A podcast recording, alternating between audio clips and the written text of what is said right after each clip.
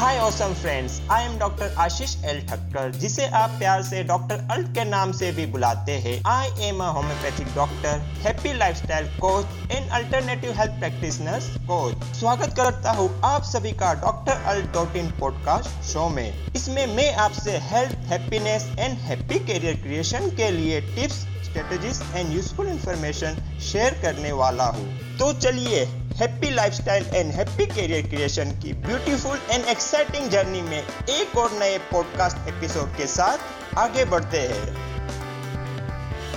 Suppose आप किसी restaurant पे खाने के लिए गए हैं और वहाँ जाने के बाद में आपको वेटर को खुद आवाज़ दे के बुलाना पड़ता है, तब वेटर आता है और आपकी ऑर्डर लेता है और उसको ये ऑर्डर सर्व करने में भी काफ़ी टाइम लगता है। बहुत समय तक आपने वेट किया और दो तीन बार वेटर को पूछा कि भैया, कितना टाइम लगेगा इसे आने में? तब वेटर जवाब देता है हाँ थोड़ी देर में आ जाएगा। और फिर कुछ समय के बाद में आपको फ़ूड सर्व होता है। और बीच में भी आपको कुछ अगर एक्स्ट्रा चीज़ चाहिए या काम है तो हर बार आपको वेटर को आवाज़ दे के बुलाना पड़ता है दो तीन बार, तब वेटर आता है। इस होटल के फ़ूड का टेस्ट अच्छा है और उसकी प्राइस भी रिजनेबल है। लेकिन यहाँ पर जो आपने कस्टमर एक्सपीरियंस को फिल किया, वो एवरेज था। कुछ दिनों बाद में आप दूसरे होटल में जाते हो, जहाँ पर पार्किंग में ही आपको काफ़ी अच्छी सर्विस का अनुभव होता है, आपको असिस्ट किया जाता है और एंट्री लेते ही एक वेटर आपको गाइड करता है, आपको कहाँ बैठना है, वो भी स्माइल के साथ में बड़ी नम्रता से और वो बड़ी आसानी से आपके पास तुरंत आता है और आपको ऑर्डर के लिए पूछता है। और बीच बीच में भी अनेक बार आके वो आपको पूछता है कि आपको क्या और किसी चीज़ की आवश्यकता है? और ऑर्डर करने के बाद में हर चीज़ बहुत ही जल्दी आपको सर्व की जाती है। इस होटल के फ़ूड की टेस्ट पहले वाली होटल जैसी थी, उससे बिल्कुल ज़्यादा अच्छी नहीं थी और इसकी प्राइस थोड़ी ज़्यादा थी।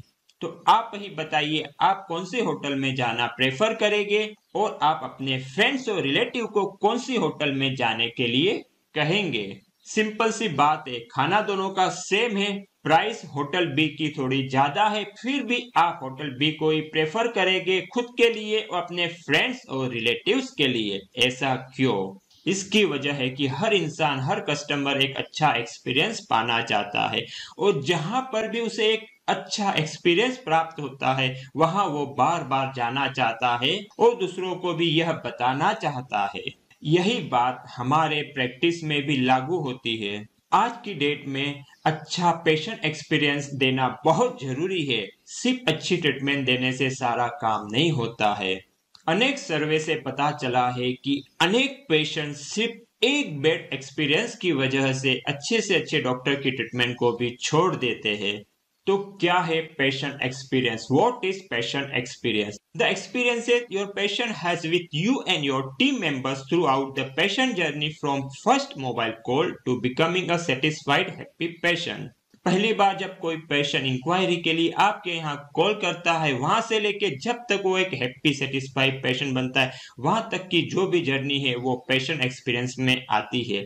इसलिए एक एक जो भी कांटेक्ट का मौका है, उनसे वो बहुत महत्वपूर्ण है। वहाँ उसे गुड एक्सपीरियंस हो। इस बात का हमें ख्याल रखना चाहिए।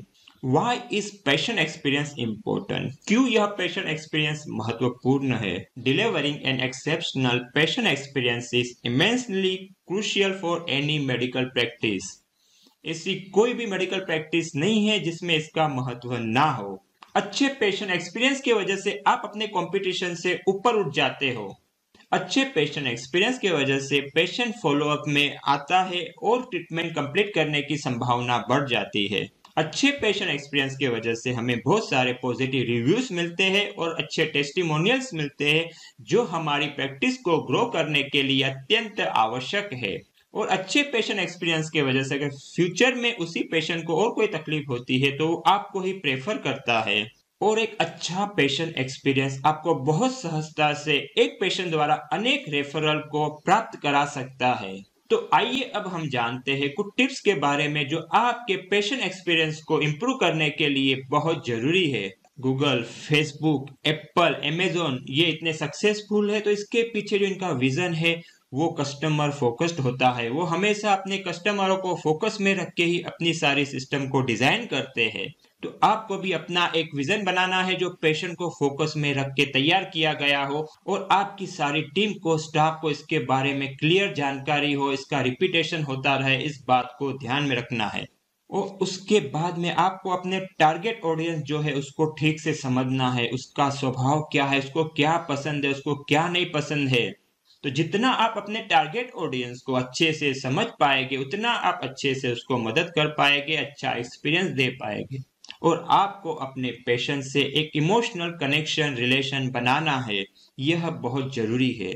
उसका सबसे बेस्ट तरीका है, हो सके इतना उसकी बात को सुनने की कोशिश कीजिए। अगर आपके पास टाइम नहीं है तो आपके एक स्टाफ को खास उसकी सारी डिटेल हिस्ट्री लेने के लिए रखिए और अपने स्टाफ को ट्रेन कीजिए कि जब भी पेशेंट कोई प्रॉब्लम बता रहा हो तो उसे बताने के लिए प्रेरित करे और एक अच्छे लिसनर की तरह सुने, उसे बीच में डिस्टर्ब ना करे। क्योंकि जब कोई हमारी बात सहानुभूति के साथ में सुनता है तो हम काफ़ी हल्का महसूस करते हैं और वही बात हमारे पेशेंट्स के लिए भी लागू होती है।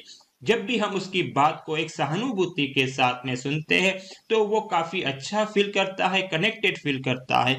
और ये एक बहुत ही अच्छे एक्सपीरियंस के लिए आवश्यक है। और पेशेंट के प्रॉब्लम को, उसके रूट्स को समझ के, उसे जितना जल्दी हो सके वो ठीक करने की कोशिश करे। और सिस्टम को ऐसा बनाए कि पेशेंट को कम से कम वेट करना पड़े आपसे मिलने से पहले और मेडिसिन प्राप्त करने के लिए भी।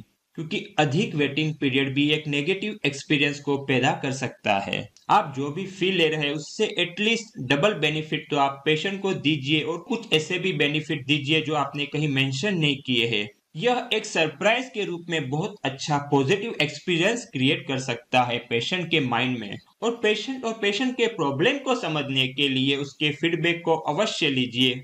क्योंकि पेशेंट के फीडबैक ही आपको पेशेंट एक्सपीरियंस को बेहतर बनाने के लिए मदद करेंगे। आपके पेशेंट के फीडबैक ही आपको क्लियर रूप से बता सकते हैं कि आपको कहाँ कहाँ इम्प्रूवमेंट की आवश्यकता है, बेहतर बनने की आवश्यकता है। Thank you very much for tuning in till the end hope you found this episode useful अगर आप होम्योपैथिक या अन्य कोई अल्टरनेटिव हेल्थ प्रैक्टिशनर हो या तो फिर आप एक हेल्थ कोच बनने की इच्छा रखते हो तो आपके लिए एक गुड न्यूज़ है मेरे पास। अपने फैमिली टाइम और मी टाइम को सेक्रीफाइस किए बिना आप ऑनलाइन हेल्थ एक्सपर्ट बन के एक हैप्पी कैरियर क्रिएट कैसे कर सकते हैं, इसके बारे में आपको गाइड करने के लिए मैंने एक कोर्स डिज़ाइन किया है, जिसे आप फ्री में स्टार्ट कर सकते हैं। इसके बारे में अधिक जानने के लिए मेरी वेबसाइट इन पर विज़िट करें। और अगर आपको अपनी हीलर या अल्टरनेटिव हेल्थ प्रैक्टिस को स्टार्ट या ग्रो करने में कोई प्रॉब्लम्स आ रहे हैं तो डिस्क्रिप्शन में दी हुई लिंक द्वारा मुझे अवश्य पूछे। I would be happy to help you तो मेरे हैप्पी फ्रेंड्स इस एपिसोड में इतना ही। फिर मिलेंगे ऐसे ही हेल्थ और लाइफ को बेहतर बनाने वाले अगले एपिसोड में। Stay connected, stay healthy and grow happy, happy.